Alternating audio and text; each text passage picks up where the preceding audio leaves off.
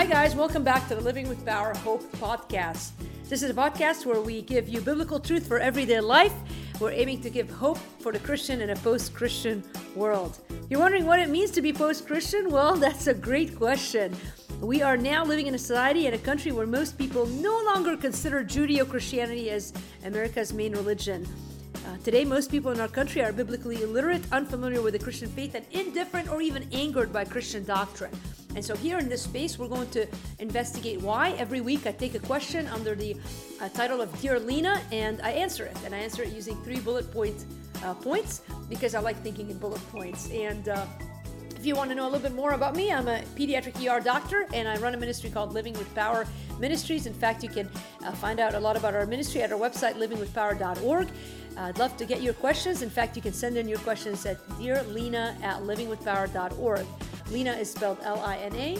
Uh, we'd also love for you to subscribe to the podcast and to uh, leave us a comment. Uh, even better, leave us a review on the podcast. Make it a star, five star review and uh, share it with a friend. Uh, those are the basics of podcasting. And uh, uh today's question, I think, is going to be encouraging. Um, we're going to talk in general on this series about uh, uh, culture, faith, and everything in between. And so today we got a little bit of an easier question, I guess, in some ways. Last couple of weeks we've sort of tried to hit um, some of the harder topics on on the Bible and God's Word and whatnot. And uh, today we're going to talk about hope, and something that I love talking about. Uh, it is uh, our vision for the ministry is to bring hope to the world. And so here it is, dear Lina.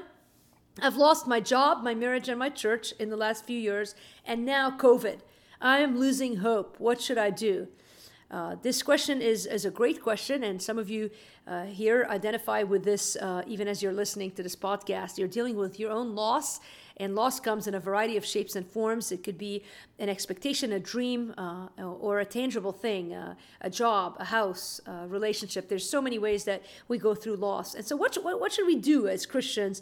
Uh, how do we deal with this? And uh, I'm going to try to give you three thoughts on this today as a means to encourage you. And uh, here, here's the first.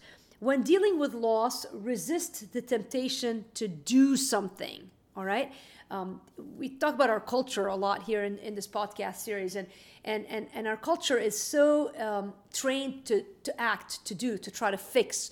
And so we go into immediate mode of, of, of doing something and, and i think this is a temptation that you as a christian need to resist all right? Well, what does that mean? You might say well i just lost my job and, and uh, uh, what are you telling me i shouldn't be doing anything? No no I, I, i'm saying that, that there's steps and the first step is to take time to lament your pain if you've gone through a significant loss uh, right now uh, with COVID, we've felt those losses in a very acute sense.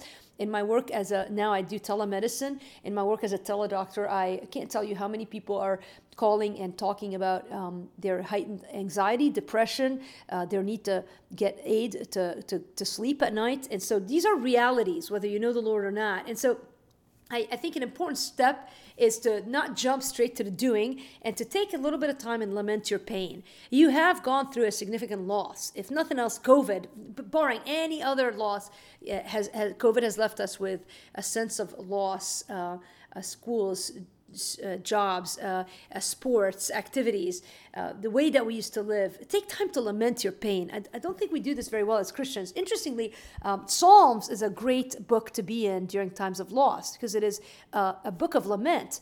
Uh, though it is a book of joy and rejoicing and dancing, it is also a book of lament.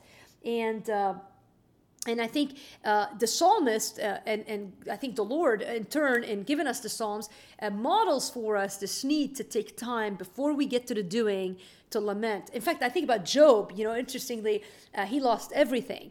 And uh, uh, we spend the entire book of Job not with him coming up with a plan to fix his problems. If you're not familiar with the Bible, then let me give a summary of the book of Job. Job is a man who lived righteously. He was a good man. He loved God, and he uh, was uh, picked on by Satan, really, for lack of better. In fact, no, actually, God came to, to, to Satan and said, "Hey, look at my servant Job. He's he's impeccable and."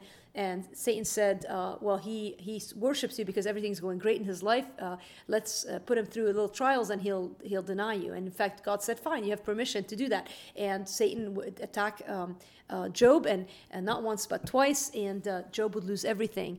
And instead of going into this mode of fixing and doing, he spends literally 30 some chapters of the book of Job, which the whole book is only 42 chapters, and he spends the bulk of it mourning, lamenting, And uh, I don't think we do this enough. And so we, we just want to jump to the solution. And in missing the lament, we miss a lot of healing, I believe. So when dealing with the loss, resist the temptation to do something, take time to lament your pain, take time to get perspective. I think this is work that really demands time and thought and quiet and silence and solitude, which I think sometimes when we go through losses that time we have to fight for, but I think it's essential that we fight for it. I've started going on walks. I literally um, believe, I've, I've always felt like when I go on a walk, something happens that is uh, very divine. And, and and the other day, I was somebody sent me a book that I've been reading that that is so interesting. It is it's called Walk with God, and it's a very fascinating book because it talks about sort of this theology of walking. And I found it to be so interesting. Scripture is full of this symbol, symbolism of walking with God. And so now I make it a habit of not taking my phone when I go on a walk. Why? Because I need perspective. I need to ask this question on a daily basis: What is God doing in my life and in my heart right now? And I think if you're going through loss, that is an incredibly important question to ask. Uh, not as a self condemnation way necessarily. I mean, there might need to be some cleaning house of saying, all right, God, where in my life are you trying to get my attention? But, but really just in a, even in a healing way of God, what is it that you're trying to show me about yourself? Uh, what is the goal of this season? And so take time to sit in silence in order to meditate and not just to meditate, um, but to, but to hear God speak into your soul. So when dealing with the losses in your life, resist the temptation to do something. Here's a second big idea. When dealing with loss, recognize your temptation to numb everything it has to be a recognition that that is our go-to. Uh, we are people who want to numb everything.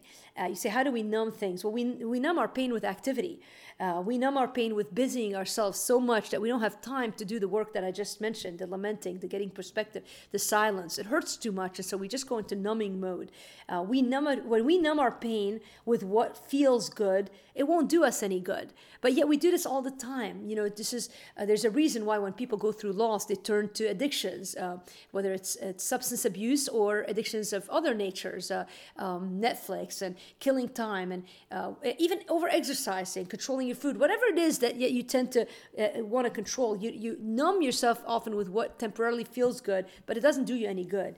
Um, but this is just a way of coping that does not bring you to the place where you can uh, connect with God. If anything, numbing yourself um, when you stop feeling anything, uh, it doesn't just numb you to the pain, but it also numbs you to the joys in life and to, to the presence of God and what He's doing in your life. And so, um, when you numb your pain, uh, we do it by what feels good, but we also do it by isolating ourselves from others. We figure if I don't talk to others, then I don't have to review my pain. They don't ask me about how I'm doing. I don't have to answer the question. I don't have to feel this pain.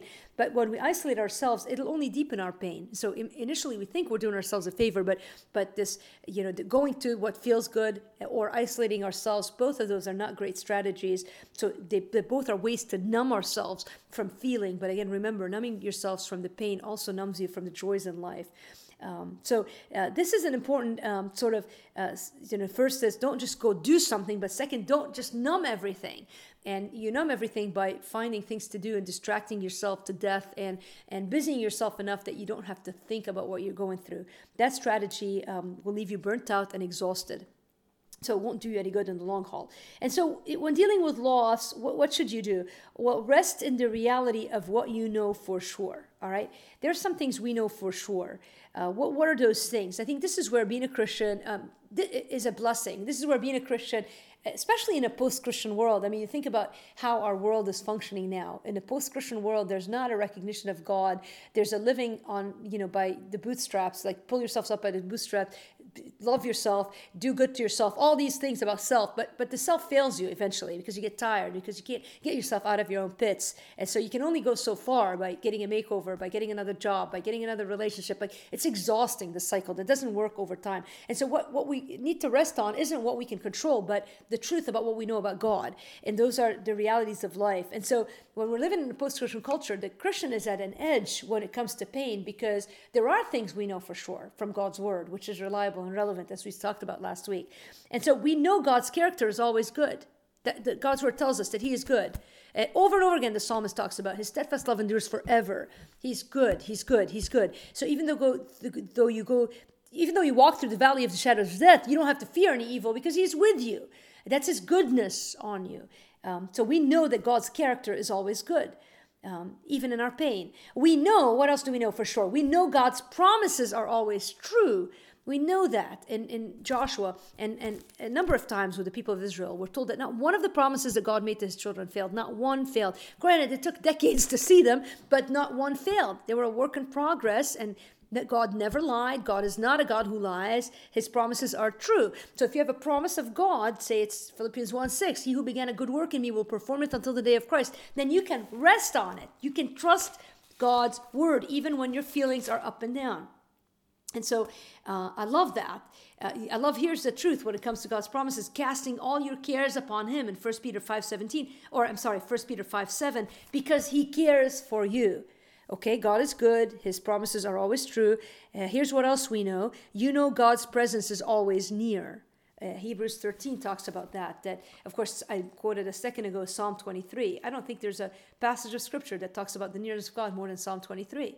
Um, uh, the, Lord is my shepherd; I shall not want. He makes me to lie down in green pastures. You go through, you know, uh, as you walk through the valley of shadows of death, you will fear no evil because He's with you. His rod and His staff they comfort you. He anoints your head with oil in the presence of your enemies, and and on and on. And so, but Hebrews 13 talks about that so um, strongly. He says, uh, "Keep your life free from the love of money and be content with what you have, for He has said, I will never leave you nor forsake you." So we can confidently say, "The Lord is my helper; I will not fear. What can man do to me?" Uh, that is God's presence always near. A great study in that is uh, the man Joseph in the Old Testament. Uh, when he went through hell, literally, uh, he was sold as a slave to, um, to Egypt, and uh, and he landed in the house of Potiphar. Over and over again in Psalms, I mean in Genesis chapter 39, we see the sentence that the Lord was with him and he was successful because the Lord was with him.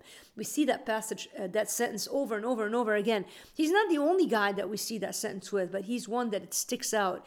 Uh, we know that God is always near. His presence is always near. If you're going through a period of loss right now, you might not feel His nearness, but it's a fact.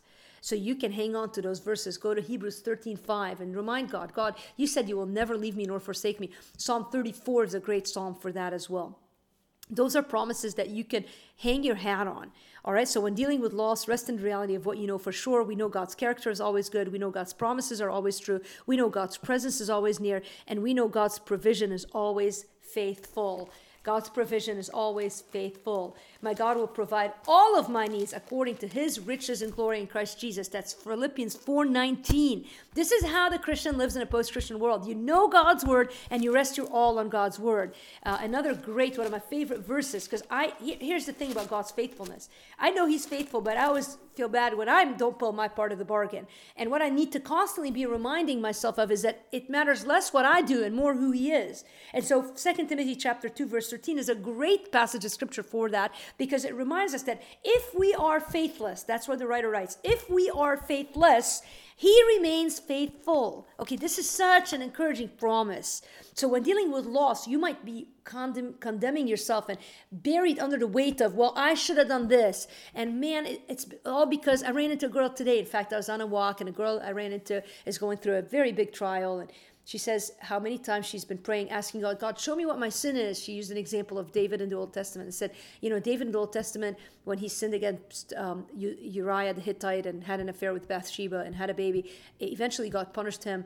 Uh, the baby died. His family fell apart. She goes, I keep asking God, what did I do to cause this? And I said, listen, you can't just what happened to David is not, you know, there are times when there's sin, but but there's times where you just go through trials. Like we live in a broken world. Like God is is faithful, and what you know for sure is that you're forgiven. In the New Testament, we live by grace, and so yeah, confess your sin, repent if you see it, if that's the reason you know you're going through a loss. But at the end of the day, uh, losses happen because we live in a broken world, and it has no, nothing to do with what our behavior. We put so much, oh, well, because of me. Look, don't give yourself that much credit.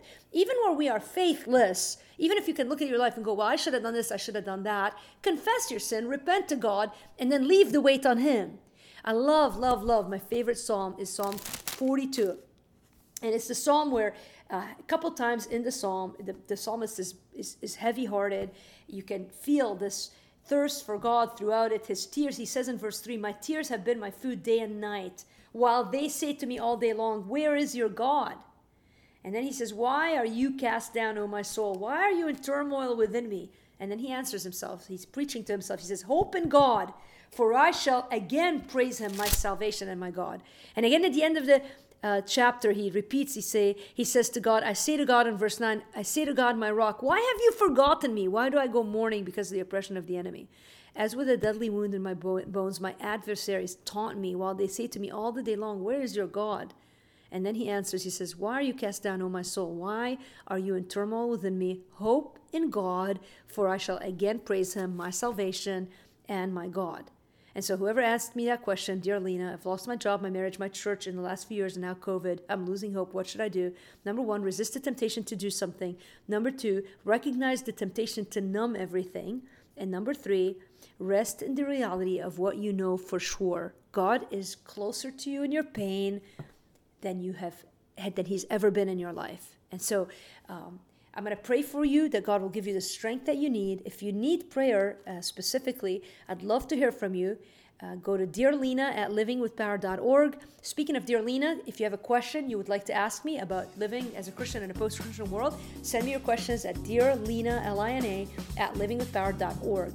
Hey, I'd love to see you every Thursday at 7 p.m. Central Time. I teach live in our Facebook community group. I teach the Bible, and we're going through an awesome series right now called Unshaken. Uh, if you need encouragement in the Lord in your faith to get stronger, join us. All you need to do to join the Facebook community group is to go to livingwithpower.org. When you land on the landing page, there's a blue box at the top of the page that says "Join our community." Click on it, and it, it, it, you'll get you'll it'll walk you through that. I think you know how to do that by now. Hey, I'd love for you to share this episode with any friends of yours who might be going through a loss. Who is it? We're living in COVID world right now. Uh, we're gonna pray against it. We're gonna pray for healing. In the meantime, let's keep our eyes on Jesus. He is the hope for every one of us who is here today. I love you guys, and I'll catch you again next week.